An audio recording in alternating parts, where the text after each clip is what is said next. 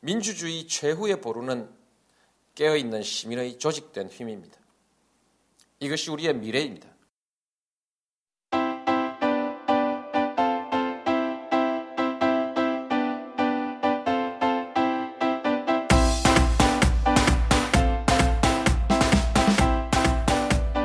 김희 친노입니다. 나는 친노다 제 17회 시작하겠습니다. 와. 아, 반갑습니다. 일주일 동안 어떻게 지내셨나요? 우리 방청객님 어떻게 지내셨어요? 아우 더워가지고 그러다가 갑자기 시원해지니까 때마침 감기도 오네요. 아, 그렇죠. 네. 골골 알아 누웠다 왔습니다. 그뭐 다른 특- 특별한 뭐, 네. 뭐 일들은 없으셨고요. 둘이 잘 알면서 왜 서로 묻고 그래요? 우리 하수장님은 어, 저도 뭐 시원한 날씨를 즐기면서 어, 그렇게 잘 지냈습니다. 어저께 더비평 녹음하셨다고요? 네네. 어저께는 안 싸우셨어요? 뭐 안 그럴 리가 있겠습니까? 아 그만 좀 싸우세요. 우리 인프님은 예, 뭐 저도 뭐 갑자기 추워져가지고 뭐 가족이 온 가족이 다 감기 걸려가지고 골, 골골하고 있죠. 아, 네. 그, 그 요즘에 감기가 많이 걸리는 것 같아요. 예, 일교차가 확 벌어지니까 저기 자기 소개를 좀 하시죠. 그래도 우리가 항상 자기 소개 없다고 맞아. 예. 듣는 사람들 예, 예. 그렇더라고요. 네, 동부가 정치경제연구소 하승주라고 합니다. 박수를 왜 쳐? 예, 저는 어, 가평에 사는 소프트웨어 개발자 박지훈 임, 인프라고 합니다. 반갑습니다. 예. 네. 그 다음에 아직 소개할 거 없는데 아 진짜 소개하려고 뭐 하나 연구소 차려야 되나? 아, 그쵸. 아니 저는- 뭐 네. 많잖아. 뭐 저기 조세 전문가 아니면은 뭐 강의 전문가 많지 않습니까? 처음 듣는 얘기. 강창객입니다. 예, 네. 저는 그 나는 친노다 진행을 맡고 있는 펀드 이승훈이라고 합니다. 예, 반갑습니다. 저 하수님 다음 주 수요일이요? 다음 주 화요일, 다음 9월 주 6일. 화요일 어디에요? 그 들리는 얘기로는 아주 뭐 유용한 강의가 있다고 말씀하신 것 같은데. 아, 뭐 유, 유용한지는 잘 모르겠습니다만 네네. 아, 제가 저기 아, 백미인이라고 하는 온라인 성인 교양 강의 사이트에서 전속 네네. 강사를 하고 있거든요. 네네네. 거기서 아주 오래간만에 아 저기 공개 강 공개 강의를 무료는 아니에요. 돈 받고 하는 거긴 한데 음, 아 그걸 하기로 해가지고 주제는 뭐 재밌으실까 모르겠는데 그 마이너스 금리 시대 음. 어떻게 볼 것인가라는 음. 주제로 하게 됐습니다. 자 그러면 장소하고 시간하고 좀 부탁드리겠습니다. 9월 6일 화요일 날 오후 7시 반부터 9시 반까지. 근데 실제로는 한 1시간 정도 얘기할 것 같은데요. 그 장소는 토즈 광화문 센터, 광화문역 8번 출구에 있습니다. 그리고 수강료는 2만 원. 뭐 그래서 이제 유료 강의라서 좀 부끄러워요. 근데 그 마이너스 금리라고 하는 게 신기하잖아요. 음. 일단 여태까지 전 인류가 음. 전 인류 역사상 최초로 맞이하는 음. 현상인데 음. 이걸 뭐 어떻게 봐야 되는가 사실 뭐 모두 다 다 좀 황당해 하고 있는 건데 음. 그래서 이거를 현재까지 나와 있는 경제 학계의 여러 가지 학설들이나 정리들을 갖다가 쭉 한번 음. 어, 훑어보고 음. 어, 그러고 이거를 우리가 어떻게 받아들여야 될 건가 음. 어, 어떻게 준비해야 될 건가 이런 이야기들 한번 나눠볼까 해서 음. 예, 뭐 딱히 돈 버는 얘기는 아니라 가지고 음. 어, 그러나 돈이 흘러가는 움직임에 그렇죠. 대해서 그렇죠. 이야기를 네. 같이 나눠보면은 음. 사실 뭐 저도 그렇고 뭐 여러분들도 그렇고 여러 가지 상상을 할 수 있는 음. 그런 기회가 되지 않을까 싶습니다. 물론 뭐 나중에 온라인 강의라도 풀 거니까요. 아, 그때 음. 또 보셔도 상관없습니다. 음. 그래도 현장감 있는 강의가 좋죠. 네. 아무래도. 그리고 저기 제가 저 오디오로만 얘기를 해가지고 여러분들이 잘 모르실 텐데요. 제가 사실 미남이에요. 아니 왜 이런 자 갑자기 광고 없던 걸로 하고요. 자 다음 주 화요일이죠. 다음 주 네. 화요일 우리 9월 하승주 소장의 그 마이너스 시대, 마이너스 금리 시대 네. 백미인 오프라인 강의입니다. 음, 그 유료 강의이긴 하지만 2만 원을 내고 2천만 원을 가져가는 강의라고 합니다. 자 관심 있으신 분들 그 어떻게 어떻게 신청해야 되죠? 뭐 그 아마 현, 장에서 이제 할수 예, 있나요? 저기 별로 오는 사람 없을 거니까 현장에 오셔도 충분히 가능할 겁니다. 뭐 예약을 하면 더 저기 아, 백미인으로 전화를 하셔서 예약을 음. 하셔도 될 건데 뭐 예약 안 해도 뭐 별 문제 없으실 겁니다. 음, 뭐 제가 뭐 어디 미어 터지고 그러게 하겠어요. 그럴 수도 있습니다. 자, 알겠습니다. 어, 우리 처음 일부 시간은 그냥 오프닝 시사 뭐 이름을 이제 오프닝 알람으로 지었습니다. 그래서 오프닝 알람을 시작을 하겠습니다. 그 첫 번째 얘기는 전당대회 끝났습니다. 그 그간 말도 많고 탈도 많은 예, 거의 우리 방송이 아, 공공의 적이 돼가지고 그만 좀 까요 이제 끝났으니까. 총평 우리 인프님부터 총평 총평 아, 예, 뭐 저희가 지지를 했던 뭐 저희라기보단 제가 강력하게 지지를 했던 어, 우리 김성곤 전 혁신위원장님이 낙선을 해서 좀 마음이 좀 아픈 면이 있고 또 한편으로는 또 어, 추미애 신임 당 대표 같은 경우에도 뭐 잘 해주리라 그렇게 하는 믿음이 있고 또 그러면서도 또 각 개별 정책변으로는 객- 어, 개- 정책 면에서는 저희가 또 비판할 것도 비판하고 그렇지만 총론 총론상으로는 지지할 수 있는 아무 아무리 해도 김종인보다 못하겠습니까? 음, 맞아요. 예, 김종인은 물, 이, 물러났는데 아무래도 전보다 훨씬 나아지겠죠. 음. 예, 그런 걸 이제 믿고 있고 그런 면에서 좀 잘해주기를 음. 뭐 응원하고 있는 바고 바입니다. 그 우리가 그 추미애 후보에 대한 반대론을 계속 펼치면서 근거 있는 반대론을 펼치면서 약속했던 것들이 있지 않습니까? 네네. 예, 당선이 누가 되든지 간에 예, 민주주의 절차에 의해서 당선된 후보는 인정을 할 수밖에 없고 네네. 그다음에 따라줘야 된다라는 말씀을 수차례 드렸는데요. 네 맞습니다. 우리 하수장님 그 뭐 어떠세요? 저도 마찬가지입니다. 그러니까 네. 뭐그 말씀 앞에 하신 말씀에 대해서 뭐 토닥말 하나도 없고 네. 그러고 어뭐 미리 뭐 사실 이 방송 그러니까 추미애 반대 김상곤 지지를 얘기를 하면서 미리 공언한 바이기도 하고요. 아 그리고 실제로 뭐 지금 와서 며칠 동안 뭐 추미애 후보가 하시는 뭐 말씀들에 대해서는 다들 아 잘한다 싶고 잘 오히려 가고 있는 것 같아요. 예 오히려 좀 저기 열이 받는 거는 그 선거 전에 별말 없다가 선거 되자마자 왠지 저기 신임 당 대표를 흔드는 듯한 이 음. 각종 언론들과 음. 아, 당내 그렇죠. 움직임들에 네. 대해서 오히려 좀 강력하게 대응을 해야 되지 음, 않을까. 맞습니다.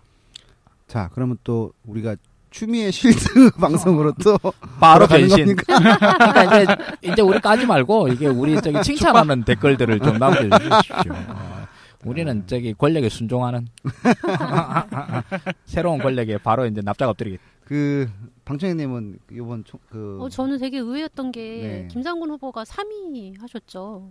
네, 뭐 근소한 저는- 차이죠. 뭐. 저는 별로 의미 없는 3위 했다라는 삼위였죠, 게 예. 굉장히 의외였어요. 음. 그러니까 1위하고 이렇게 간발의 차이나 뭐 이럴 줄 알았는데 저도요. 택도 없고 음. 그나마도 2등도 아니고 3등이었다라는 게 음. 어, 그, 그렇게까지 차이가 벌어진 게 왜 그랬을까. 음. 저는 사실 뭐 더민주 당원도 아니고 해서 뭐 따라 다시 뭐 찾아봐서 읽어보거나 이런 건 없었는데 전당대회에서 후보 연설하는 건 들었거든요. 근데 확실히 그, 그 세월호 얘기를 하고 이런 얘기를 그 현장에 와 있는 분들의 그 분위기를 캐치해서 그런 얘기를 하는 능력이 추 후보가 훨씬 뛰어나구나라는 생각이 들더라고요. 음. 근데 우리 김 후보님께서는 계속 호남 얘기만 하시던데 음. 호남 얘기만 하는 게 음, 선거 전략상 좋지 않다라는 얘기를 굉장히 많이들 하셨을 음. 텐데도 굉장히 뚝심 있게 그 얘기를 많이 하시더라고요. 음. 그래서. 좀 들, 들으면서 우리 방송이 지지하는 후보님이신데 좀 네, 좀, 좀 아쉬웠습니다. 그런 면이. 추미애 후보가 당선이 될 수 있었던 원인에 대해서 우리 한 말씀씩 하시죠. 그 과, 과반이 넘었죠. 50%가 넘었죠. 네네. 예, 50% 이상을 득표할 수 있었던 것이 과연 그냥 단지 문재인 대세론의 결과인가? 뭐 또 다른 뭐 견해 있으시면 한 말씀씩 하시죠.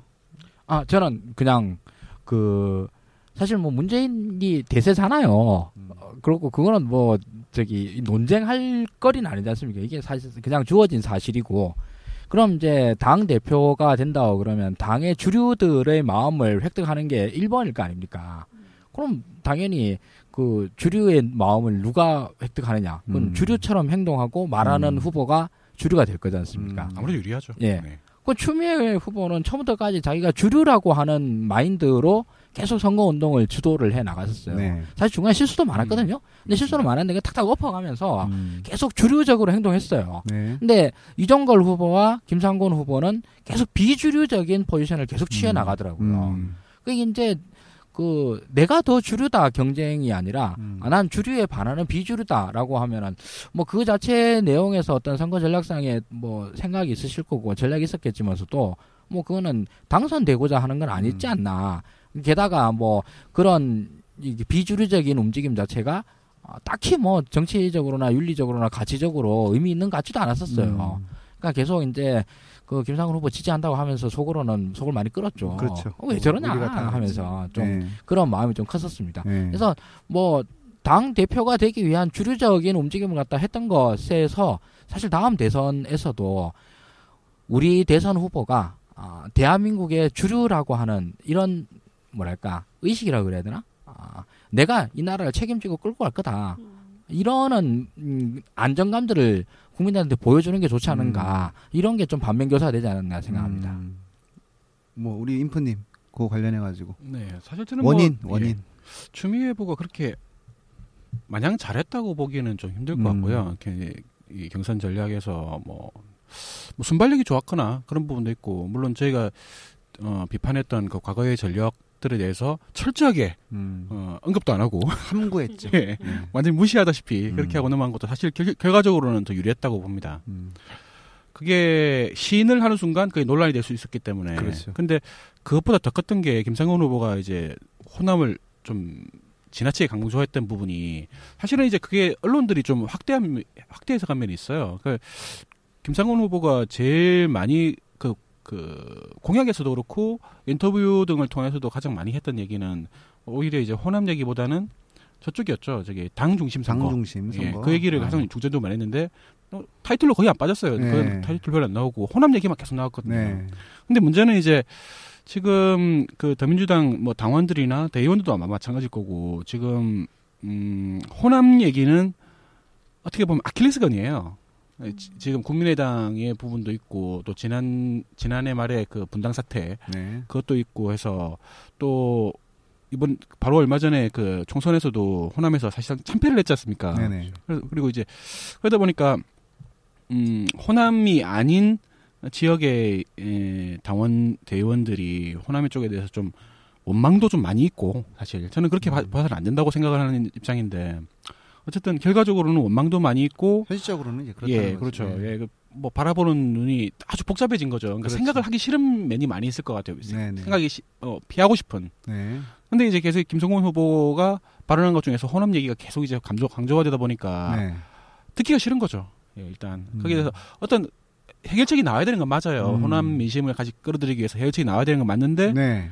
그걸 어떻게 음 사실 김성곤 후보가 딱히 뭐 클리어한 어떤 솔루션을 내놓은 것도 아니잖아요. 네. 예, 열심히 노력하겠다라는 얘기에 반복에 네. 불과했기 때문에 의지의 표명인데 그게 솔루션 없는 상태에서 의지만 표현한 사- 표현한 상태로는 듣기 싫은 얘기죠. 네. 예, 그렇다 보니까 그게 치명적인 실책이었다 네. 그렇게 생각이 들고 물론 이제 김상곤 후보가 다른 여러 가지 뭐 그 불리한 점들이 많이 있었죠. 출마도 늦게 했고 네. 조직력도 열세고 현역 정- 정치인도 아니고 뭐 여러 가지로 불- 열세였기 때문에 어떻게 보면은 그 호남 발언하고 무관하게 조직력이라든지 또 당원들의 어떤 스탠스 그러니까 또 뭐 그좀 어, 문재인을 많이 연호했던 그 추미애가 더 유리했던 그런 부분이 처음부터 많이 있었죠. 네. 그런 건 어쩔 수 없었던 부분인데 그걸 극복하지 못했던 가장 큰 이유라고 하면은 아무래도 호남이 너무 강조된 음. 그게 좀 리스크가 너무 크지 않았나 그 생각이 듭니다. 또 언론이 강조한 그렇죠. 예, 예. 김상곤. 후보의 의도보다도 언론이 네. 좀더 많이 강조한 측면이 있고 그, 그, 그 지점은 그런 것 같아요. 그러니까 그 화가 나 있는 사람한테 화가 나 있는 사람한테 자꾸 부르는 거야. 아이 내가 화 풀어줄게, 화 풀어줄게. 그렇게 하는 게 아니지 않습니까? 그러니까 네. 화가 나 있는 사람한테 좀 멀찍이 지켜보고 그 다음에 천천히 조금 조금씩 접근을 해가지고 그 화를 어떻게 풀어야 될지 원인이 뭘지 이거를 이, 이렇게 접근을 해야 되는데 그냥 언론에서는 그냥 팡팡 이거를 호남 보건 호- 호남 보건만 하니까 당연히 호남에서는 당연히 당연히 김상호 쪽으로 올 가능성이 또 전무한 거죠. 저는 그렇게 보고요. 하여튼 어 저는 개인적으로 그 추미애 후보에 대한 생각 뭐 별로 바뀌지는 않았어요. 다만 추미애 후보가 어, 더 민주당의 당 대표로서 김상곤 후보보다 더 큰 리스크에 있다라는 생각에는 변함이 없습니다. 그, 다만 당 대표가 되셨고 그다음에 원사에 대한 당 대표가 되셨기 때문에 그 정말로 내년 대선 관리 그다음에 앞으로 남은 새누리당과의 어떤 혈전에서 좀 잘해주시길 바라는 마음 그거밖에 없습니다. 그거밖에 없고 그렇죠. 그러면 요 다음 질문으로는 추미애호의 미래 그리고 요 요걸 자, 예, 말씀을 하시면서 가장 추미애 후보 저 당 대표가 우선시해야 되는 것들 한 두 가지 정도만 당장 이제 오늘 뭐, 뭐 광주로 내려간다고 하는데 두 가지 정도만 같이 한번 좀 예측 겸 그다음에 희망 사항을 좀 말씀을 해 주시죠. 뭐 저기 뭐 너무너무 큰 목표 딱 하나죠 사실 정권 교체인 음. 거고 어, 추미애 대표도 당연히 뭐 그 얘기를 맨날 하고 그러는데 저는 음그 내년 대선에서 승리하고자 하면 어, 우리 편 후보가 강력해야 되고 음. 그제 우리 편의 여러 이제 대선 주자들 중에서 가장 강력한 후보가 어, 경, 저기 후보로 뽑혀야 된다. 음. 그러니까 대선 경선이 중요하다. 일단 음. 대선을 승리해야 되고 대선을 승리하려면 경선이 잘 관리돼야 된다. 뭐 이거가 다들 공감하는 부분이 아닌가 싶은데요. 저는 지금 현재 작금에서 벌어지고 있는 그 일련의 움직임들에 대해서 매우 우려스러운 점이 있습니다. 음. 아, 그건 내년 대선 경선을 위해서 경선의 공정함을 포기해야 된다. 음, 아, 그거는 고담 아, 고담 테마로? 예, 고담 아, 테마로 알겠습니다. 갈 겁니다. 그거를 예. 할 거고. 그럼 뭐 뭘 하지? 추미애 호가 가장 시급히 음. 선결해야 되는 과제들 두 가지만 좀 말씀을 좀 해주시죠. 아, 그래요? 먼저 해야 될 거, 뭐, 예, 뭐맨 먼저 해야 될 예, 거. 예. 어, 제가 보기에는 지금 경선에서의 아까 마, 아까 말씀하신 이제 좀 이따 말, 얘기가 주제가 이제 될지 모르겠는데 그 경선 방식에 대한 그런 논란이 나오는 걸 지금 일단 차단을 시켜야 된다고 생각을 해요. 그걸 닥쳐라. 음, 왜냐하면 지금 대선 경선을 지금 바로 할 것도 아니고 음. 근데 이 상황에서 진보 언론들 그러니까 경향신문이나 한겨레가 아, 일제히 사설을 아. 내려가지고 뭐 경선 방식 이렇게 해야 된다 하면서 예, 가이드를 하고 나섰어요. 예. 이건 뭐 완전히 뭐 집권 방, 방식을 무슨 가이드하는 것도 아니고 음. 그렇게 나서고 있는데 이제 좀 이따가 다시 예, 근데 추미애 후보는 예.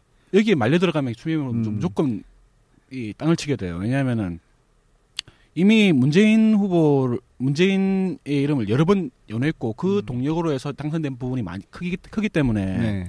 여기에 말려 들어가면은 어 추미애 후보 추미애 대, 표가 이제 그 거기서 이제 끼게 되는 거죠 완전히 음. 음, 문재인 대세론을 계속 밀고 나가길 바라는 주류 당원들과 음. 그리고 그 대안적으로 다른 후보들을 더 우대해야 된다고 하는 그런 여론이 일부 있기 때문에 그 사이에 끼면은 추미애 후보는 할 말이 없어져요. 네. 추미애 대표가 그렇기 때문에 그거는 일단은 지금은 경선 경국 선국이 아니다라고 네. 딱 끊고 어 지금 당으로서 야당으로서 해야 될 그러니까 대선이 지금 문제가 아니다. 어단이 야당으로 해야 될 보- 해야 될 그런 본연의 책무 음. 뭐 아, 좋네요. 예 그런 부분들에 더 집중을 해야 아. 됩니다. 저말 받아서 저기 사자성어 두 개로 하겠습니다. 1. 예. 신상 필벌. 아. 이 더불어민주당뿐만 아니라 사실 박근혜 정부도 마찬가지인데 그 모든 조직의 근간은 딱 하나예요 사실 네. 신상 필벌인데 시- 그게 안 되니까 저기 조직이 망가지는 거지 않습니까? 지금 현재 더불어민주당 내에 뭐 이런저런 문제들이 있는데 그것은 신상은 잘 모르겠는데 필벌이 진짜 안 됐어요. 맞아요. 필벌이 진짜 안 됐고 수십 년간 안 된 거 아닌가요, 네. 사실은? 그거를 어 하는 데를 뭐 왜 안 했겠어요? 눈치 보느라 안 했지. 네. 그리고 싸우기 싫어서 안 한 거고. 그렇죠. 근데 추미애 후보를 뽑은 사람들 당원들의 마음속에는 아 음. 저 사람 참 강단 있는 사람이다라는 기대가 있을 거리라 생각을 하고 네. 그 기대에 부응하게 강단 있게 그 해당 행위자들에 대해서는 단호히 대처해 음. 주셨으면 좋겠어요. 음. 그 이미 벌써 나오고 있는 뭐 제3지대 어쩌고 저쩌고 뭐 다른 당 후보 어쩌고 저쩌고 음. 이런 소리들 있지 않습니까? 음. 이런 소리들을 하면 불러와서 음. 뭔 소리냐라고 음. 따져 묻고 음. 어, 끝까지 그 해당 행위가 발현되지 않으면 어, 음. 단기위원회를 올려 보내고 어, 그래서 혼을 내는 음. 이런 모습을 보여야 될 것 같아요. 그 두 번째로는 준법 정신이라고 하겠습니다. 음. 아, 이것도 사자성어인지 모르겠는데 어쨌든 예자고 하면 되겠어요. 주류 일치하고 똑같은 거야. 어. 그래서 그 말, 뭘라 해야 할지 모르겠는데 당원 당규를 잘 지키자 아. 이런 거였어요. 아. 그러니까 아 맞습니다. 이 당이 이 아사리판이 되려고 그러면 그뭐 뭐가 뭐 그냥 인치가 확립이 되면 네. 그러니까 당 대표가 지 마음대로 하기 시작하면 네. 또는 당 대표가 어, 밑에 있는 사람들 말에 휘말려 가지고. 이리 음. 이리저리 휘둘리면은 이제 당이 나사리판이 되는 거지 않습니까? 음. 그럼 우리는 사실 이미 당헌 당규라고 하는 시스템들이 다 있고 네. 그거를 충분히 잘 지켜낼 만한 역량들이 있다고 생각을 하는데 이거를 어 과거에는 당 대표부터 대놓고 막 어기고 막 그랬었죠. 음. 그러니까 이런 거를 좀 안 했으면 좋겠다. 그러니까 한마디로 말해서 규율이 제대로 선. 음. 어 그래서 조직이 잘 굴러가는 그런 당을 만들면 그럼 뭐 대선 후보도 잘 뽑을 거고 대선도 승리할 수 있는 토대가 되지 않을까 싶습니다. 음. 그 제가 하수 고, 고지점에서 하수장님한테 여쭤보고 싶은 거는 음. 그 박경미 씨 있지 않습니까? 네네네. 박경미 씨가 나는 하수장님과 친구로 느껴져 항상 하도 박경미 씨에 대한 얘기를 많이 해가지고 아, 아, 아. 어 하여튼 그분을 포함해가지고 지난 그 지난 총선에서의 비례 네. 과정 예. 뭐 이런 거에 대해서 그 아까 이제 당원 당규 말씀하셨지 않습니까? 음. 그런 그 적법한지 위법한지 당원 네. 당규에 그 맞춰 봐가지고 거기에 대해서 추미애 후보가 한 번 더 짚고 넘어가야 되는 지점은 없다고 생각하세요. 어, 떻게 그건 생각하세요? 좀 쉬- 쉽지 않다고 생각합니다. 이미 현실적으로 물론 쉽지 아, 않겠지만 현실적으로도 그렇고 음. 일단 뭐 최종적으로는 중앙위에 인, 저기 그 결의를 받아가지고 네. 이제 도장을 찍고 한 거기 때문에 음. 뭐 중간에 있었던 여러 뭐 사건 사고들은 많았었지만서도 그 나온 현실적 결과를 갖다가 아, 무효화시킨다. 음. 존중해야 된다. 네, 뭐 하기는 좀 어렵지 않을까 싶습니다. 제 생각이 그렇습니다. 하수장님 개인적으로 존중할 생각은 없지만 그렇죠, 뭐. 현실적으로 힘들다 이런 말씀이신가요? 뭐 개인적으로 존중 속으로는 안 하지만서도 뭐 네. 겉으로 드러난 주어진 결과 현실에 대해서는 이거 자체가 이제 어쨌든 당 내에서의 형식적 절차들을 거쳐온 것이기 음. 때문에 내가 뭐 이걸 공식적으로 뒤집자 이런 말을 하기는 좀 음. 쉽지 않을 것 같습니다. 민프님 그거 관련해서는 어, 저는 어, 뭐 크기는 비슷한데요. 저는 김종인의 존재를 어, 더민주당의 뭐 얼마 안 됐지만 역사에 비춰보자면은 그냥 흑역사라고 음. 보기 때문에 사실 그런 절차가 필요하다고는 생각을 해요. 음. 그러니까 김종인이 뭘 잘못했는지 음. 그리고 선거에서 뭐 사실 그 지금까지 대표였으니까 음. 대표인 동안에 그 총선에서 일정한 역할이 있었다라는 음. 정도는 다 사실 검증도 안 됐는데 네. 다 인정해주는 그런 식이 돼 있잖아요. 뭐 김종인 덕분에 승진을 한 것 같다 뭐 이런 식으로 막 정치인들이 다 음. 얘기를 해왔기 때문에 그거의 사실을 좀 바로잡는 절차가 있기를 저는 간절히 음. 바라는데 추미 후보 그걸 할 수는 없을 거라고 생각하고 해서도 안 된다고 생각을 해요. 음. 그리고 그 결과적으로는 아무도 못하게 되죠. 그렇죠. 예, 당내에서는 아무도 못하게 되고 근데 그게 현실적인 거죠. 왜냐하면 추미애 후보가 지금 선거가 끝난 마당에 마당에 경선이 끝났는데 지금 그 김종인 전 대표를 이제 비난하고 나선다고 하면은 그 뭐 잘못한 걸 다 따져보자 이런 식으로 나서기 나서기 시작하면은 당연히 이제 김종인 김종인 개파가 있고 그게 사실 그 당내 일부 남아 있는 비노 쪽하고 연결됐기 때문에 어 그게 당내 이제 내분이 시작되는 하나의 출발점이 될 수 있고 또 김종인이 나가서도 지금 어정쩡한 포지션을 가지고 있잖아요. 지금 네. 그만두고 나서도 뭐 자기가 더민주당을 예, 지금 새로운 대표를 존중을 할 것인지 아니면은 또 제 3지대로 뭐 이- 이런 음. 걸 계속 밀고 나갈 것인지 되게 어정쩡하게 하면서 뭐 원래 그, 사- 그 양반 특, 특기잖아요. 네. 뭐 어떻게 포지션을 정확하게 정하지 않고 이쪽에 뜻이 있는데 저쪽에 뜻이, 뜻이 있는지 그러, 그러는데 그러고 있기 때문에 지금으로서는 때릴 수가 없다. 현실적으로 그렇게 보고 있습니다.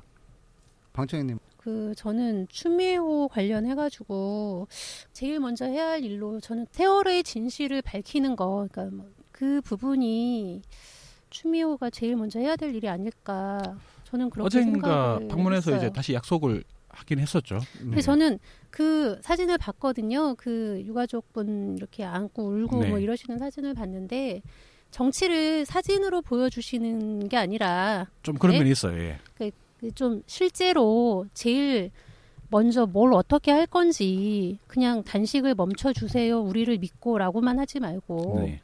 구체적인 얘기를 하시면서 그 대외적으로 보여지는 더민주의 이미지가 좋아지려면 이미지 좋아지려고 세월호를 해결하는 건 아니지만 세월호 하나 해결하지 못하는 그 당의 후보가 또 나와서 정권이 교체된다 한들 무슨 희망이 있을까 라는 음. 생각을 할 수도 있잖아요. 그러니까 좀 강한 당을 만들겠다라고 하셨으니까 좀 강하게 세월호부터 해결해 주셨으면 좋겠어요. 사실 뭐 그 예전에 새정치민주연합 당시 때부터 해가지고 지금까지 보면은 뭐 원내대표 혹은 비대위원장 뭐 당대표 이런 사람들이 가가지고 반드시 해결하겠다 이런 약속은 수도 없이 많이 했거든요. 그렇죠. 당장 기억나는 것만 해도 박영선 당시 비대 비대위원장 겸 어, 원내대표였잖아요. 두, 개- 두 자리를 두 자리를 다 경임한 박영선이 그렇게 철석같이 약속을 하고 사실 법 통과 과정에서 배신을 했죠 유가족들을. 네. 그 그런 사례도 있었고 또 바로 8월 초에도 어, 우상호 원내대표가 가가지고 8월에 가장 중요한 이슈 8월 8월 다 지나갔는데 뭐 사실 아무것도 한 게 없어요. 협상 테이블도 제대로 안 올렸거든요. 그런 그 이렇게 왔기 때문에 더 이상 말은 의미가 없는 거죠. 그게 한두 번이 아니기 때문에 음. 뭐 행동으로 먼저 보여주고 일단 결의 대회라도 하다못해 음. 의원들 데려다 놓고 결의 대회라도 한번 하든지 뭐 그런 식의 뭔가 아 좀 뭔가 진전된 그런 음. 게 보여야 되는데 똑같이 찾아가 가지고 눈물 흘리면서 손잡고 막 해결하겠다 이 약속만으로는 너무 이제 고리타분해진 느낌이죠. 지금 세월호 관련해서는 그 더민주당 측의 입장도 이해 못하는 바는 아닙니다. 그러니까 거의 거대한 벽 앞에 선 느낌이거든요. 뭐 노력해가지고 뭐 정치인들이 성과를 안 내려고 하는 건 아니지 않습니까? 그런데 아, 세월호 유가족들은 지금 의지의 문제를 계속 얘기를 하시는 거고 그다음에 결과로서 지금 그래서 이제 뭐 추미애 당 대표가 유경근 씨 단식을 좀 막아보자는 취지로 간 거 아닙니까? 갔는데 뭐 전혀 이제 유가족들은 미동도 않고 결과 보고 뭐 그게 한두 번이 아니니까요. 예, 한. 발이라도 나가는 모습 보고 단식을 풀겠다는 말씀들을 하신 거고요. 어, 그 지금 요 요체는 그거지 않습니까? 지금 그 세월호 특위 기간 연장 네. 이걸 지금 요청하고 있는 거 아닙니까? 개정. 네. 네. 특법법을 개정을 개정이 먼저요, 아니면 기간 연장이 먼저예요? 그게 다 물려 있죠. 기간 연장이 되어야지 뭐 다른 어떤 진일보가 기간 되는 연장 거니까. 자체가 사실 더민주당에서는 그건 이미 음. 포기를 한것 같아요. 그러니까 오래전부터 네. 여당하고 정권 쪽에서 그 그게 뭐 5월 말부로 끝난다라고 음. 선, 선포했던 게 음. 굳어졌다고 이미 인식을 하고 있는 것 같고 네. 그래서 이걸 해결할 수 있는 방법은 오직, 오직 특별법 개정밖에 없다라고 네네. 이렇게 방향을 잡았던 것 같고 게- 계속 그쪽으로만 이제 뭐 신경을 써왔거든요. 근데 어 지금 6월 초부터 지금 사실상 특조위는 이제 마무리 기간 문서 작성하고 뭐 보고서 작성하는 뭐 이런 정도의 마무리 기간이기 때문에 정권이 주장에 의하면은 이걸 빨리 해결해야 돼요. 그러니까 지금 뭔가 증인 신청하고 하는 것도 좀 전부 다 권한 받기다 불법이다 음. 그런 증인 신청 받아줄 이유가 없다 음. 하면서 지금 해수부 쪽에서 막고 있거든요.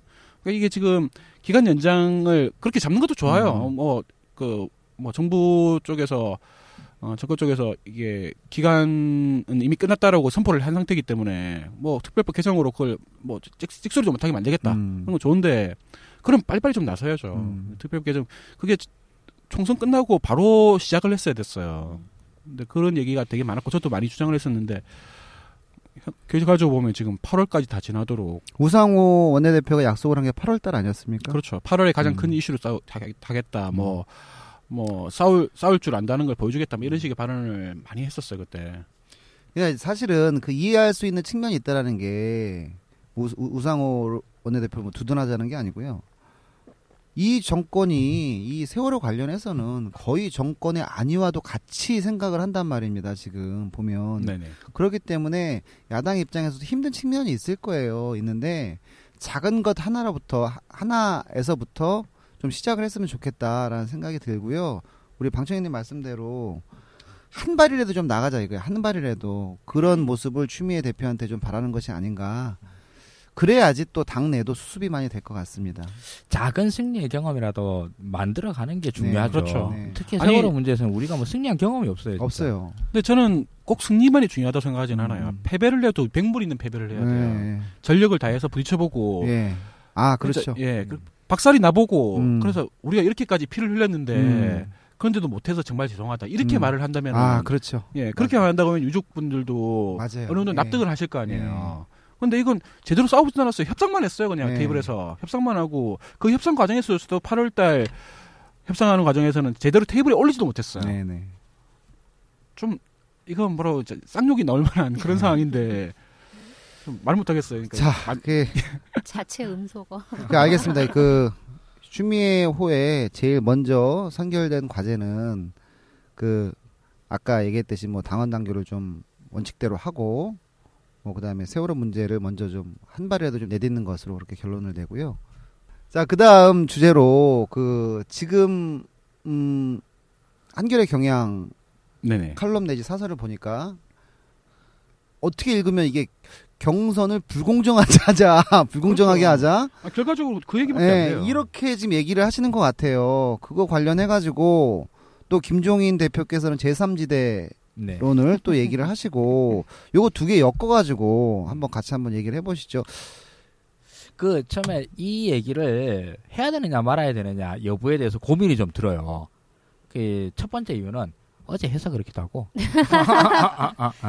둘째로는 너무 뻔한 얘기라서 그래요. 음. 아니 경선을 공정하게 해야 된다라고 하는 거는 그 뭐 인간은 존엄하다. 음. 뭐 내지는 1 더하기 1은 2다. 음. 정도 수준의 공리 아닙니까? 여기에 뭐 무슨 의문이 있나 음. 싶은데 우리가 이런 문제에 대해서 너무 당연하게 생각하는 것처럼 그 지금 현재 한겨레 경향신문 그리고 민주당 내 일부 언 인사들 이런 사람들의 머릿속에는 경선의 공정함을 양보해야 된다라는 것이 이 사람들 머릿속에 공리처럼 들어가 있는 것 음. 같아요. 그렇죠. 그래서 이 사람들이 이런 얘기를 하는데 어떤 부끄러움이나 음. 아니면 아 뭐 이런저런 문제가 있지만 이렇게 음. 해야 되지 않느냐 음. 이런 것도 없어요. 그냥 훅 들이쳐요. 음. 너무 당연하다는 듯이. 그래서 제가 이걸 이런 소리를 계속 들으면서 드는 감상은 이 사람들이 미쳤나? 음. 이거밖에 생각이 안 드는 거예요. 네. 근데 그래- 그렇게 하자는 이유가 그렇게 해야 경선이 흥행이 된다는 거잖아요. 네네네. 진짜 그렇게 하면 흥행이 되나요? 그러니까 일단 제가 묻고 싶은 말도 딱 그게 질문이에요. 일단 이 양반들의 논리 흐름은 그렇습니다. 경선이 흥행을 해야 된다. 네. 그래야지 우리 쪽에 관심이 많이 모여서 본선에서 승리할 가능성이 높아진다. 뭐 이렇습니다. 아, 일단 경선이 흥행을 해서 승리한 경험으로는 2002년 노무현 대통령 경선이 있습니다. 네. 근데 경선이 흥행을 안 했는데도 승리한 경험은 요번 박근혜 대통령이 있습니다. 음. 아, 그리고 그 저기 나름 우리 경선이 초대박까지는 안 돼도 중박까지는 쳤던 게 정동영 후보도 중박 이상은 쳤죠. 우리끼리 음. 얼마나 시끄러웠습니까? 네. 어, 흥행은 뭐 이 정도 했죠. 근데 근데 그 실패했어요. 자, 근데 그 경선을 흥행과 예선의 흥행과 본선의 승리 간에 저는 관련성이 별로 없다 싶은데 음. 뭐 그래도 흥행을 하면 안 하는 것보다 좀더 음. 좋겠지라는 생각을 할 수 있을 것 같아요. 그래서 좋아요. 그러면 흥행을 하면 더 좋다. 음. 이까지 이제 양보를 해줍시다. 사실 뭐 별로 그 생각은 안 음. 합니다만은. 근데 경선을 흥행을 하려고 그러면 어 다들 막 아슬아슬하고 막 비등비등하고 하면서 엎치락뒤치락 하다 누가 이기네 저기네 하다가 아 끝에 누가 이겼다 뭐 이렇게 되면 흥행을 한다 이 생각을 하는 것 같아요. 그죠? 음, 네. 어, 근데 실제로 초대박을 쳤던 어, 노무현 대통령도 광주 경선 때부터 one side로 이겼습니다. 음. 아, one side로 이겼고, 음, 아슬아슬했던 건 물론 이명박 박근혜 때는 아슬아슬했어요. 아, 그- 그래서 이명박 됐을 때. 뭐, 그것도 뭐 그렇게 없는 것 같은데, 그 경선의 흥행을 위해서 제일 필요한 건 뭐냐 하면은, 아, 그런 아슬아슬함의 결과가 중요한 거냐, 아니면 아슬아슬함을 만들 수 있는 공선의, 경선의 공정함이 문제냐. 공정한 룰 속에서 참가자들이 최선을 다하는 모습이 아슬아슬하고 흥행에 도움이 될 것 같지. 그렇죠. 누구한테 유리하게 룰을 정해놨더니만은 약자가 막 치고 올라와가지고 강자를 위협하는 게 그게 재밌습니까 그게? 음. 보고 있으면 화만 나잖아요. 진짜 어 경향 이 김민아 기, 저기 기자님 한번 물어보고 싶어요. 음. 경선의? 공, 예, 공정함을 양보하면은 당신은 그게 재밌을 것 같습니까? 음. 아, 재미없잖아요, 음. 그거는. 그, 이런 문제에 대해서 여기서 한겨레 경향이 동일하게 개삽질을 해요. 그것도 아주 천진난만하게 해맑은, 해맑은 목소리로 이렇게 얘기를 해요. 그래서 듣는 사람들 당연한 아주. 어, 네. 미쳐버리게 만드는데, 그런데 상당히 파급 효과가 있어요. 어. 그런데 그런데 뻔뻔스럽게 말을 하니까. 네. 여기에 대해서 그런 개소리를 하지 말라라고 가장 강력하게 얘기해 준 사람이 조선일보예요. 음. 음. 아, 어. 그거, 그거 봤습니다. 조선일보의 칼럼니스트 이름 이름이 누구죠? 네. 이 양반은 친노 친 아니 친문 친박 핑계 좀 대지 마라 네. 이렇게 해가지고 친문 음, 친박 실력을 키워라. 예, 의 대세론에 대해서 찌질하게 하지 말고 실력을 하려고 키워라. 그러면은 비노 비문 비박들이 음. 힘을 키워서 그걸 이겨내야지 정당한 거 아니냐? 네. 왜그 주류 들어갔다 갉아내려고 네. 하느냐? 이런데 조선일보를 우리가 아니 그걸 두. 개를 놓고 본다 그러면 누가 맞는 말입니까? 조선일보가 100번 맞는 할말 말이 아닙니까? 없어. 할 말이 없다니까. 아니 한겨레 경향 아저씨들은 저기 저 보시고 조선일보 그거 한번 보세요. 나는 누가 봐도 그게 조선일보 말이 맞다라고 생각을 합니다. 불공정한 것 때문에 흥행이 된다라고 하면 그게 사실 말이 흥행이지 욕 먹는 거잖아요. 그렇죠. 욕 먹는 거죠. 그러면. 예? 예. 그 쟤네들은 저렇게 흑- 여전히 흙탕물로 노는구나라고 하면 거기서 뽑힌 대선 후보한테 힘이 되겠냐고요, 그게? 예, 그에서 여기서 또 받아서 한번 얘기를 더 해볼게요. 자, 그러면은 공전의 불공 불공정한 경선을 통해서 어, 아주 스릴 넘치는 결과들을 만들어냈다 손 음, 쳐요. 음. 만들어냈다 쳐. 음. 그래서 현행 1위 하는 후보가 아슬아슬아슬아슬하게 음. 떨어졌어. 음. 음. 그래서 경선에서 정말 의외의 결과로 음. 2등 후보가 불공정함을 무기로 해서 이겼어. 음. 음. 그러면 그 사람은 어, 본선에서 승리할 가능성이 높을까요, 낮을까요? 음. 왜? 우리 저기 내부 공정 아니 내부 경선의 불공정함으로 인해서 가장 강력한 경선 후보가 당선된 게 아닌 거예요. 그렇죠. 음. 더 약한 후보가 경선에서 됐어요. 음. 그럼 예선에서 그렇게 우리 쪽 룰의 도움을 받아서 약한 후보가 되면 본선에서 승리 가능성이 음. 높아집니까?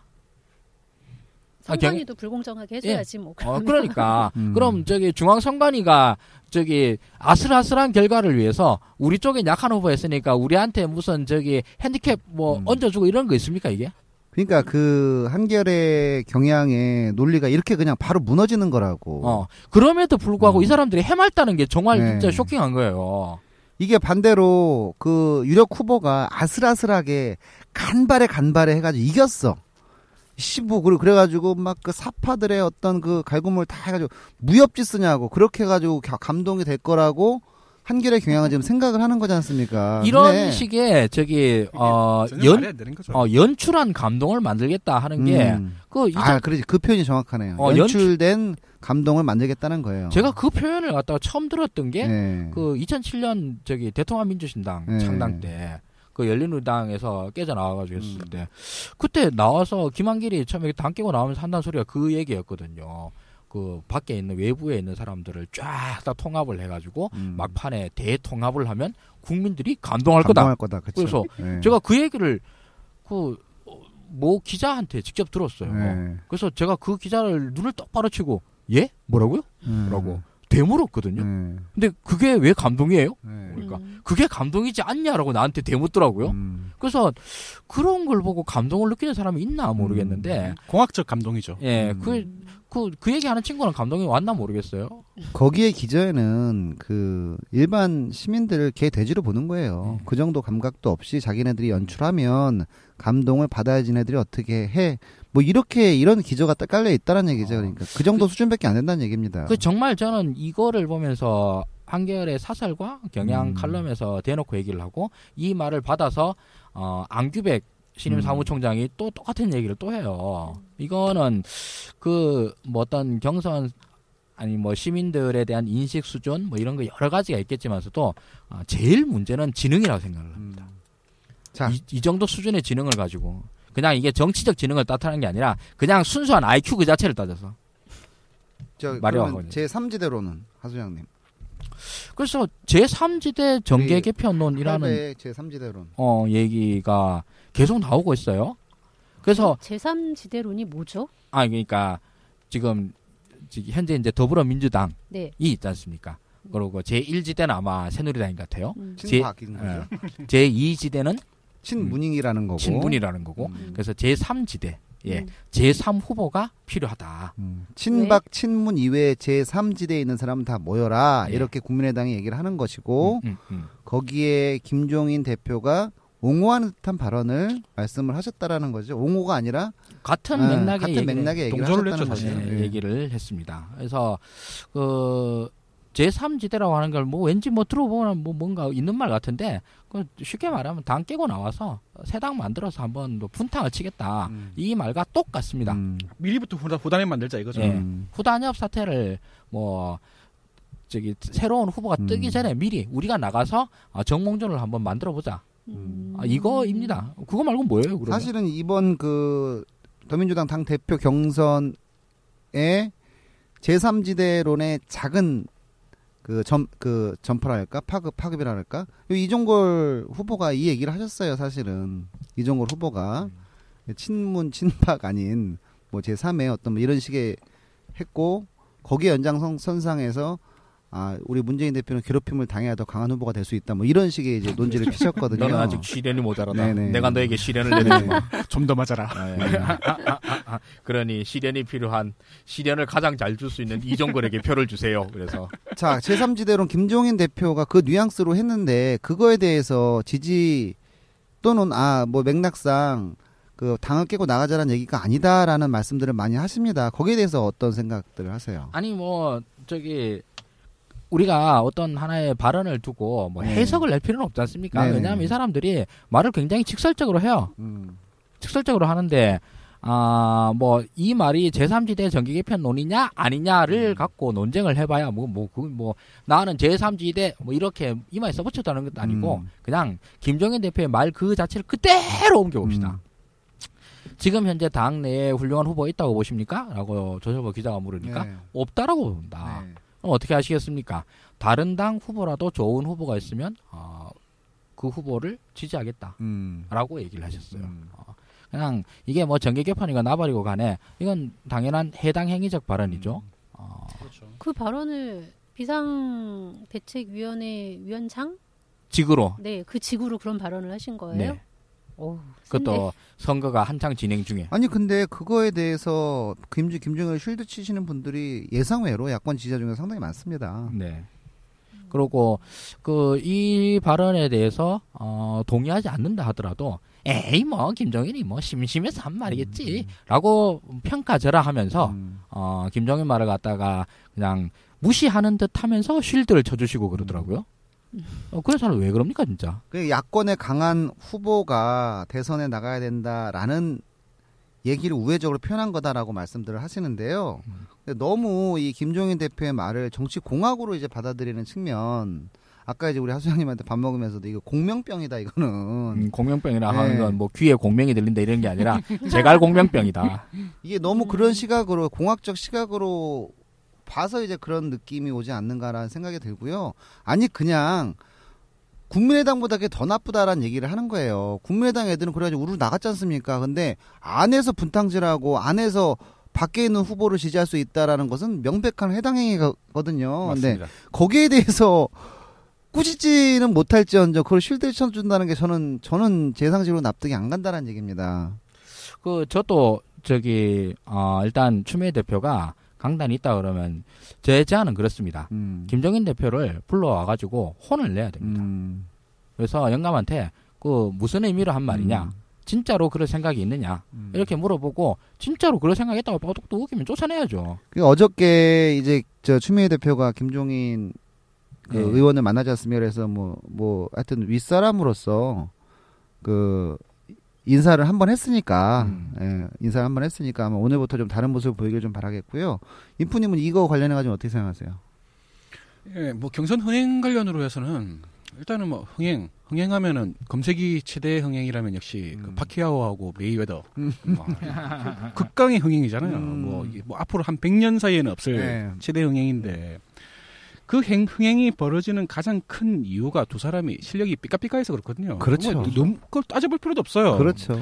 예. 어, 그, 아, 진짜 누가 이길지 모르기 때문에 네. 둘다 너무 전적이 너무 화려하고 지금도 팔팔 뛰는 사람들이기 때문에 그래서 네. 그렇게 가능했던 건데 만약에 파키아오가 무슨 어디 한국의 뭐 고등학교 대표 학생 뭐 음. 이런 뭐 이런 선수 신인왕 같은 이런 선수를 데려와 가지고 야 그래도 좀 심심하니까 음. 파키아오는 한손 한 한 손을 묶고 한 손으로만 싸우라고 하자 음. 아니면 다리 하나를 뭐, 뭐 아, 닭- 적절한 예, 비유시네. 닭싸움하면서 네, 이렇게 네. 뭐 해라 뭐 이런 네. 식으로 규정을 만들어 가지고 예. 재밌지 재밌지 이러면은 예. 미치겠죠 그냥 네. 머리 뭐 무슨 애들 데려다 놓고 네. 그 세계 최강인 박혀하고 이제 뭐 다리 하나 묶어놓고 네. 뭐 이렇게 해가지고 야그 이름 재밌지 않을까? 음. 이러면 이런 개그죠 개그 아주 정확한 예. 그 비유시네요. 그게. 그런 식의 경기를 경선판에서 만들으라는 건데 음. 그게 또 스포츠에서는 가능해요. 아, 스포츠에서는 예능으로 네, 예능으로, 예능으로. 가끔 그러잖아요. 뭐 무한도전에서 뭐, 하면 예, 무한도전. 같은 데서 그런 네. 데서 막 무슨 스포츠 선수 데려다, 데려다 놓고 네. 뭐 묶어놓고 한다든지 이런 거 네. 하잖아요. 그러니까 예능에서는 가능해요. 네. 그러니까 재미로 보는 거니까. 근데 이거는 대한민국의 명운을 거는 일이거든요. 거기서 아슬아슬한 승부를 일부러 만들겠다. 예. 아 그러다가 진짜 경쟁력 후보가 떨어지면 어떡할 거예요? 음. 음. 그게 아슬아슬하려면 떨어질 가능성이 상당히 있어야지 아슬아슬한 네. 거잖아요. 그런 논리를 어디서 퍼뜨리는 건지 도대체 그 염치가 어디서 나오는지 자체가 지금 더 궁금하고요. 그걸 해맑은 얼굴로 한다니까 제일 충격이죠. 음. 그렇죠. 그러니까 또 과거에 보면은 경선 흥행이 사실 어, 대선 승리로 연결된 적이 사실상 없어요. 그 근거가 없어요. 음. 아무런 거왜 그런 얘기가 돌아다니는지 모르겠는데 음. 물론 노무현이 경, 경선에서 어, 대승을 하고 나서 그때 완전 돌풍이 음. 불었잖아요.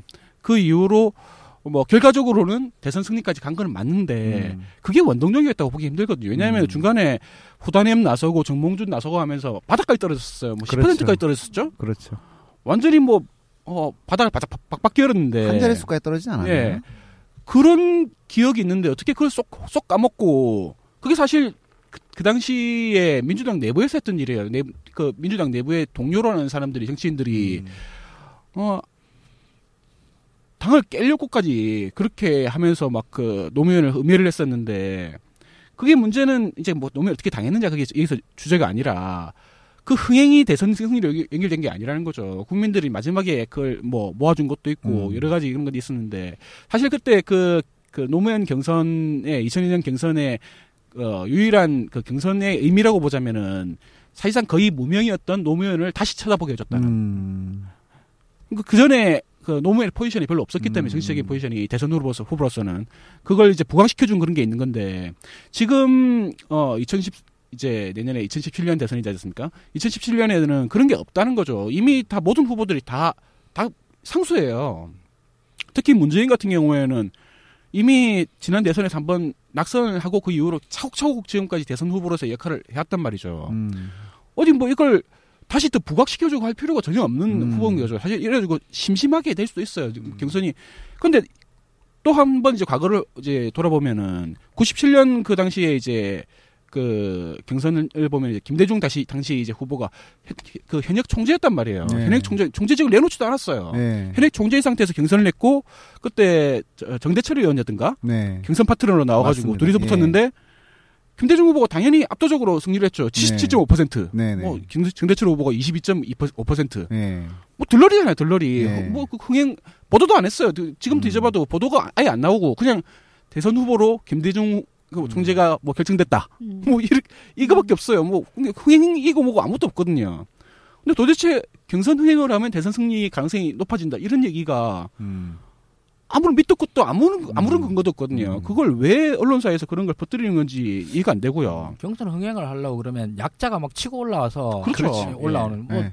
무명의 노무현이 강자인 이인재를 뭐 완전 아작을 음, 냈는 거에서 네네. 우리가 흥분을 했던 음, 거지. 그렇죠. 그렇죠. 자기 힘으로 치고 올라야 돼요. 그렇죠. 그러니까요. 그렇죠. 네. 그 경, 경선 룰을 노무현한테 유리하게 해줘서 우리가 좋아했나? 네. 그렇죠. 어. 말이 안 되는 그 저는 이거 이 불공정 경선을 하자는 거 아니에요. 사실은 이 사, 네, 사설 그렇죠. 자체가 네, 네. 그러니까 아까 너무 적절한 표현이신데 우리 인프님께서 그냥 한 팔 묶어놓고 게임해라 이런 이런 거지 않습니까? 거기에 대해서는 그 기가 기가 막힌데 그거를 또 이거를 또 옹호하는 그런 우리 야권 지지자들 보면 정말 기가 막힌데요. 두 가지예요 저는 그러니까 아 위에 있잖아 지금 사실 문재인 대표 전 대표가 위에 있다는 건 맞는 얘기 아닙니까? 네네. 그러면 상향 평준화가 돼야 상향 상향 평준화로 경선을 만드는 게 맞지.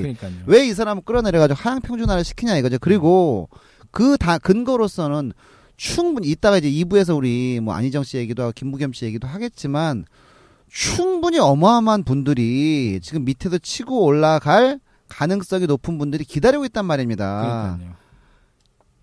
그런 상황에서 이 진보 언론이라는 사람들이 이런 이런 이- 이런 글들을 쓰고 있으니 혼란에 더 빠지는 것이고 저도 약간 이게 더 심각하다고 보는 게 음. 그 신임 그 더민주당 사무총장 안규백 의원이 그런 얘기를 딱 바로 다음 날 받았었어요. 음. 그래가지고 언론 YTN 인터뷰였던 것 같아요. 거기서 이제 인터뷰를 하면서 발언한 게 어, 한겨레에서 그 사설에서 나왔던 그 워딩까지 딱 뺏겼었어요. 창조적 경선을 하겠다. 음. 뭐 이런 얘기를 하고 이 자빠졌거든요. 네. 그 얘기 우리 인분이 보고 화났다 그지? 보고 뺏긴 거예요. 그냥 보고 예. 아, 아, 이게 그럴듯한데 하면서 예. 얘기를 한 거예요. 근데 이게 왜 더 심각하냐면은 안규백 사무총장이 어떤 배경으로 사- 사무총장이 됐느냐 하는 거거든요. 네. 이게 일각에서는 이게 탕평책이다. 이 사람이 네. 친노가 아니니까. 예. 그런 말은 거꾸로 말하면은 추미애가 친노니까라고 음. 하는 그런 그 전제가 깔려 있는 거죠. 음. 그렇지 않다라는 거죠. 예, 근데 안규백 사무총장은 사, 사실 원래 새천년 민주당 출신이거든요. 네. 새천년 민주당에서 계속 그 당직자를 했던 사람이에요. 음. 그러다가 어그 민주통합당으로 통합되면서 그러니까 추미애 후- 추미애 지금 당 대표도 같이 음. 그 입당을 했죠. 네. 통합되면서 그러면서 그 이제 그 구민주당 네. 그 새천의 민주당에 대한 어떤 그 배려로 네. 비례대표를 받았단 말이에요. 그리고 네네. 비례대표 한번 하고 그다음에 어, 지역공천 두 번 받아 이번에 삼선인데 네. 결과적으로 보면 이 사람은 그 추미애 그 지금 당 대표하고 계속 같은 당에 있었어요. 네. 그 비주류일 때도 네네네. 그 소수 호남당이었던 그 새천민주당에서 계속 같이 있었던 사람이기 때문에 이 보면은 탕평이라고 볼 수가 없고요. 네. 자기 자기의 수- 수족이라고 봐야 되는 거고 네. 사실 또 그리고 당 대표가 다른 직책을 뭐 탕평책으로 쓴다면 몰라도 사무총장은 당, 이 탕평책으로 쓰는 데가 아니고 자기 수족으로 그렇죠. 앉히는 자리예요. 그렇죠. 아, 그게 예. 맞죠, 사실. 자기 말 한마디 하면은 그걸 네. 찰- 찰떡같이 알아듣고 할- 네. 일을 해야 되는 사람이에요. 그게 지금 되게 극- 예, 걱정스러운 게 안규백 사무총장이 그냥 돌출적으로 네. 어젯밤에 본 컬럼 오늘 한번 얘기해 보자. 음. 뭐 아는 척하려고 그렇게 음. 한 거면 다행인데 이게 혹시라도 추미애 당 대표가 그런 의중이 조금이라도 있다면은 이건 진짜 큰 일이거든요. 음. 그리고 다른 사람보다 추미애 당 대표 같은 경우는 절대로 그런 말을 해서는 안 되는 게 음. 자기가 당 대표로 당선된 가장 어 주 그 원인이 그 배경이 문재인을 가- 강력하게 이제 도와줄 음, 거라는 음. 그런 기대감이 되게 컸잖아요. 그렇죠. 그게 다는 아니지만 음. 그렇게 해서 당선된 사람이 만약에 그 어, 문재인에게 불공평한 그런 룰을 도입하겠다 이런 생각을 가지고 있는 거라면은 음. 당원들 입장에서 이건 배신이거든요. 정면 배신이에요. 우리의 예측이 현실화 되나요? 아, 그렇게 안 됐으면 좋겠어요. 이건 진짜 안 그렇게 안 됐으면 돼야죠. 안 좋겠고. 돼야죠. 예. 근데 이게 저기 뭐 한겨레 경향뿐만 아니라 더불어민주당 내에 유명 인사들이 계속 이런 발언들을 해요. 네. 이런 발언을 하는데 이거를 이 사람들이 이제 해맑은 표정으로 하고 있지만서도 어, 저를 비롯해서 음. 어, 많은 사람들에게는 진짜 말 그대로 트라우마를 직접적으로 해집는 것들이거든요. 맞아요. 예. 예. 제답변 먹는 그게 후단협이잖아요. 음. 어, 후단협이고 그 김종인 대표 다른 당 후보를 지지하겠다. 그거 옛날에 음. 김민석이 했던 겁니다. 그게 음. 아, 그런 것들이고요. 음. 그걸 지금 미리 하겠다라고 공언하는 것 아닙니까? 음. 그리고 대선 경선판 엉망진창으로 하겠다. 그 정통영이 했어요. 음. 아 그때는 다 합의한 룰이니까 그 합의해서 한 거였으니까 좀, 합의를 음, 시키겠죠. 합의를 문재인 시키긴 압박에서. 하는데 음. 그뭐 어떤 식으로 하든지 불공정하게 경선을 공정하게 하는 걸 양보한다라고 음. 하는 것들은 아 우리가 다 경험해 봤습니다. 경험해 보고 그 결과가 끝이 매우 안 좋았다는 것도 음. 알고 그런 얘기들을 공공연하게 하면은 음. 욕 먹는다는 걸 왜 지금 모르는가 모르겠어요. 음. 그거는 어 우리 레밍스 언론들이 욕을 안 해서 그러는가 모르겠는데 아 우리는 합니다. 우리는 하고 그, 그, 아주, 아주 저희들은 그, 불을 보듯 뻔하지 않습니까? 그, 그 방식대로 하면 이건 또 개싸움이 난다. 2007년도에 재판이 난다. 라고 그냥 보이지 않습니까? 예, 이제 2007년 더하기 2002년 2년 이렇게 예. 되는 거죠. 근데, 아, 그나마도 다행인 거는 우리 방송에 있어서 나는 다행이라고 생각을 하고요. 예. 그리고 이제 그 뭐 3종 세트예요. 야권 대선의 3종 세트. 음. 1. 당 깨고 나가서 지랄하기. 음. 이게 2002년 후단협입니다. 그리고 2007년도에도 그거 똑같이 했어요. 음. 어, 대통합민주신당 그걸로 똑같이 했고 그 다음에 두 번째로 어, 경선 엉망진창으로 하기. 음. 아, 이게 이제 그 표, 저기 박스 대기 했던 음. 어, 2007년의 2007년도 경선 정동영. 3번이 경선 불복입니다. 네. 아, 그건 안철수죠. 네. 아, 끝까지 2012년. 2012년. 네. 3종 어, 세트네. 이게 3종 세트예요. 네. 이게 뭐 거의 할 때마다 나와요. 사실 음. 정몽준도 거의 뭐 불복이나 마찬가지였죠. 자, 근데 요번 내년 대선은 이 3종 세트가 한꺼번에 올 수 있다. 그렇죠. 아니 수 아니 있죠. 어. 3종 세트를 하겠다라고 미리 공언을 하고 네. 있어요. 하라고 주문을 하고 네. 있죠. 예. 하지만 우리 방송에 있다. 아, 이- 뭐 이렇게 우리가 수호하겠다. 네. 끝까지 불공정 하려면 어떻게 하면 불공정한 건가요? 예를 그러니까 뭐 들면 뭐 만들기 음. 나름이겠죠. 문, 문 후보한테 표 나온 거는 0.5표만 인정해주겠다. 이런 건 말도 안 되니까 이렇게는 안 할 거 아니에요. 음. 그게 그 대표적으로 볼 수 있는 게 지난번에 그 지난번 대선 때 안철수하고 문재인 사이에서 그 협상에서 음. 그런 게 있었죠. 그러니까 여론조사를 얼마나 반영하느냐, 그걸 몇 시에 하느냐, 뭐 거기서 휴대 휴대전화를 얼마나 반영하나 그 이런 스킬은, 소소한 걸로 그 스킬은 어마어마하게 많고요. 네. 그거는 또 예를 들어서 각 후보군별로 다 시뮬레이션 돌려보고 그렇죠. 가장 유리한 방안을 들이밀기 때문에 음. 그거는 뭐 재단하기 힘든 거고 오히려 예를 들어 가지고 뭐 지역 보정을 하고 연령 보정을 하고 이러는 것은 난 경, 아, 이제 공정 경선이라고 봐요. 맞죠. 예. 아니 근데, 근데, 오히려 그거를 하지 말자 있는 그대로 하자라고 주장할 수도 이런 있는 거죠. 거고. 지난번에 또 지난번 지난 경선 작년 2월달에 경선에서 박지원 그- 하고 이제 문재인 사이에서 경선을 할 때도 그때도 어 뭐 대의원표를 몇 프로 하느냐 예. 이런 문제 가지고 엄청나게 그 논란이 많았었잖아요. 예. 그에 따라서 그러니까 일반적으로 국민들이 보기에는 이 사람이 더 유리해야 되는 뭐 당연히 그렇게 나와야 되는 음. 그런 걸 무시하고 뭐 예를 들어서 뭐 당내 대의원 뭐 투표 결과를 더 음. 많이 반영한다든지 뭐 이런 식으로 돼버리면은 당연히 이제 불공평 공정, 불공정한 교칙이 될 수 있는 거죠. 음. 역대 나왔던 제안 중에서 가장 그 코믹했던 제안이 그 안철수가 했던 제안이죠. 그렇죠. 아, 우리는 안철수 펀드 가입자를 갖고 조사하고 음. 너네들은 당원을 갖고 조사하고 어, 그렇게 해서 그, 그 말은 뭐냐면 누가 누가 너네 편에 자기 편에 배신자 없냐 게임인 거예요. 그게 음. 박선수가 얘기했던 거 아닌가? 예, 맞아요. 예. 그걸 해가지고 저 사람이 제정신인가? 라는 생각을 어, 대한민국 국민들이 약 1초 정도 하고 어, 제정신이 아니구나 해서 그럼 우리 행동 방식을 정하자 해서 어, 문바들이 대거 안철수 펀드에 가입하는 사태가 벌어졌죠. 그래서 그날 엎었어요. 박선숙이. 그래 그럼 우리가 해줄게 해가지고 어, 그러니까 이거는 뭐냐면 그때 그런 식의 경선을 갖다 제안을 한 걸 뭐냐면은 아 배신자 누가 누가 더 많기 네, 게임인 네. 거예요. 그걸 경선으로 들이밀 만큼 아, 이 동네 애들이 추적했어, 양아치성이 예. 있어요. 음, 아, 그런 것들은 뭐 내년 대선에서 여태까지 했던 게 안 나올 리가 있겠습니까? 음, 그렇죠. 근데 그러면 그 사실 공정하다 불공정하다는 자기 입장에 따라 다른 거잖아요. 그러니까요. 게딱 절대적인 기준이 있는 게 아니잖아요. 그러면 우리 나는 친노다에서 생각하는 공정한 경선 룰, 예를 들면 약자가 조금이라도 좀 어, 더 좋은 결과가 나올 수 있게 하는 게 불공정한 건 아니잖아요. 그게. 아, 그거는 저기 네. 공정함의 어, 제1 원칙을 정하면 됩니다.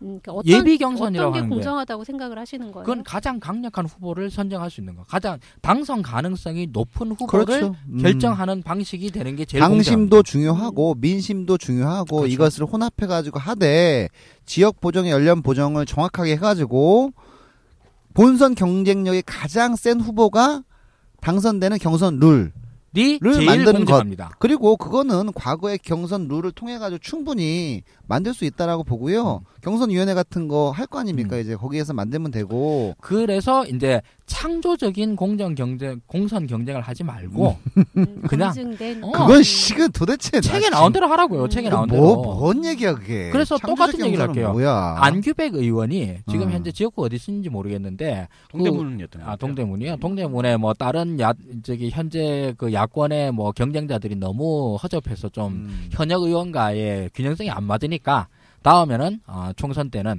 안규백 의원의 공 저기 경선에서 그거부터 한번 정해보죠. 음, 그걸 그렇게 또 안규백 의원이 즉 그런 말을 해서는 안 되는 이유가 그 사람이 원래 비례대표였다가 어 그 처음 지역구 출마를 할 때 그 사람이 원래 다른 데 출마를 했었어요. 출마 음. 선언을 했었는데 거기에 전략 공천으로 다른 사람 앉히게 되니까 동대문 쪽에 지금 공천되는 과정에서도 전략 공천을 시켰어요. 어머나. 안 돼서 떨어졌다고. 어, 그러니까 배려를 해야 되니까 또 배려가 나온 거예요. 그러니까 비례대표 공천할 때도 자, 이제 배려였고. 우리가 그 다음에는 경선 하겠네. 그러니까 경선 원래 저- 경선 지역구였는데 경선 지역구에 전략 공천이 된 거예요. 음. 그러니까 그 당시에 경선을 준비하고 있던 그 예비 후보들이 난리가 났죠. 음. 근데 그래서 뭐, 막 언론 발표도 하고 뭐 탈당 어쩌고 얘기도 나오고 그랬던 모양인데 그렇게 해서 자기는 완전 낙하산 사, 사실상 네. 낙하산식의 그런 전략 공천을 받았는데 다음 총선에서는 그에서는 반드시 공천을 할 거니까 경선을 할 거니까 음. 그때 안규백 의원께서는 창조적으로 자신에게 불리한 룰을 한번 정해보시죠. 예. 자, 우리 그,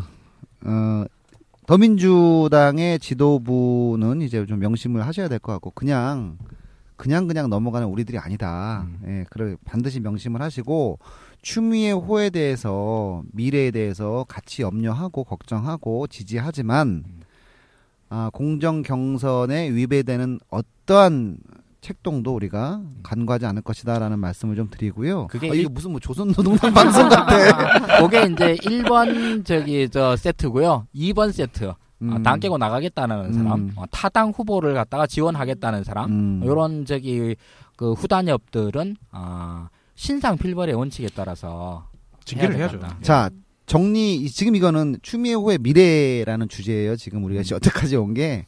아예 정리가 됐네요. 음. 아까 이제 인프님 말씀하셨듯이 또 하수영님 말씀하셨듯이 첫 번째로 우리 추미애 호가 가장 먼저, 가장 먼저, 어, 언프를 하든 뭐 하든 간에 가장 먼저 경선 얘기 하지 마라. 아직 때가 아니다. 차단할 필요가 있고요. 이제 뭐 불공정 경선, 뭐 공정 경선 또 이거 가지고 논란을 할 수가 있기 때문에 차단할 필요가 있다라는 말씀을 하셨고 제3지대론 운운하는 해당 행위자들에 대해서는 강력한 경고를 해라. 네. 예, 신상 예, 필벌. 네. 예, 어떤 식으로든지 필벌을 해라. 음. 예, 경고든 뭐든 주의든 뭐든 네. 예. 그 그런 말씀을 드리고 그 다음에 정책적으로는 세월호 관련해 가지고 성공의 음. 가능성 을 보여줘라. 최선을 다하는 예, 모습을 봐야, 그렇죠. 봐야 죠 우리가. 음, 실패하더라도 음. 피를 철철 흘리는 모습 음. 그런 것을 국민들은 지금 보고 싶다라는 그런 결론 정도로 내면 되겠네요. 네. 자 그다음에 2부에서는 우리가 아, 대선 후보 군 중에서 몇 분을 그 얘기하는 시간을 갖도록 하겠습니다. 1부 마치겠습니다. 와.